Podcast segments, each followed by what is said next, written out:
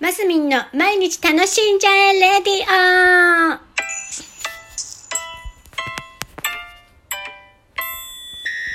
おはようございます。2021年6月11日金曜日、マスミンです。さあ、昨日はですね、梅干しつけましたよ。え、何キロぐらいつけたんだろう。えっ、と、4キロの3キロから。昨日7キロつけましたね。7キロつけて、まだ小ぶりの青梅が、あ、残っているので、青、青梅だけじゃないな。ちょっと黄色いのもありますけど、ちょっと選別して、青梅は、今年初めて、カリカリ梅にチャチャレンジしてみたいと思っております。で、この、喋った後からね、着々とちょっと準備していこうと思うんですけど、カリカリ梅のことをちょびっと昨日調べていたら、通常の梅干しより、なんか簡単に作れるみたいなんですよ。な、なんだ、今までなんでチャレンジしてなかったんだろうぐらい簡単に。あの、ほら、お弁当に真ん中にチュンって乗ってるのって、カリカリ梅が多いじゃないですか。で、カリカリ梅の方が、なんだろう、好き嫌いがないっていうか、違う？違うかしら？カリカリ梅の方が、とっつきやすい気がして、皆さんが。なので、カリカリ梅ももりもり作って、あの、配り歩きたいな、お友達に。プレゼントしたいなって今、妄想広がっております。なんか新しいことにチャレンジして、なんか物ができるたんびに、えー自分のところだけじゃ消化しきれないので、あのね、人にプレゼントするようにしてるっていうか、プレゼントしないとだって腐っちゃうからね。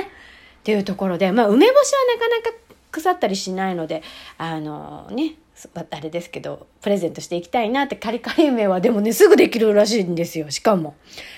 えー昨日つけた7キロの梅干しなんかは、ね、えっ、と、土曜の、ん？土曜の牛の日だっけ ?7 月のちょっとこう、天気がいい3日間ぐらいある日に、こう、天日干しをね、3日間ぐらい連続してするなんていう、すごい手のかかる作業ではありますが、むしろ、いや、そこが好きなんですよ。それが好きだから毎年作ってるんですけど、このカリカリ梅って、なんか冷蔵庫で、なんか1ヶ月ぐらいでできるらしいんですよね。しかも、途中ちゃんとシソなんかも入れたりして、それで赤く色を染めてね。へえ、そうなんだなんて思って、カリカリ梅を作ってみようなんて思ったのが、梅干し作り5年目ぐらいの私として今年初めてだったことに逆に意外。そっか、なんでカリカリ梅今までやってなかったんだろうぐらいな感じなんですけど。で、そうそう、この頃そういうね、新しいものものにチャレンジしてるんですけど、よく、去年ね、あ、渋川に栗の、栗の時期に、あのー栗をどっさりいただきまして、あのしかももう大きい、何ですか、鬼皮っていうんですか、何ていうのか、一番外の硬いやつはもう剥いてあって、あの、柔らかい渋皮だけついてるのをいただいたんですよ。もりっと、たくさん。で、去年はその、渋皮煮っていうのを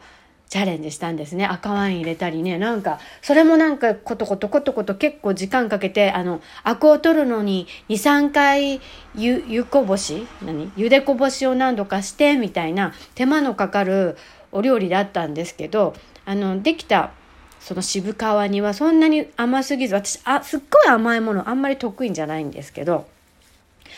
あの、程よい、その素材がきちんと生きた、栗のね、味が生きた感じの甘さで、なんか美味しくできたような気がして、それも、あの、周囲の方にね、配ってたんです。自分一人じゃ食べきれないので。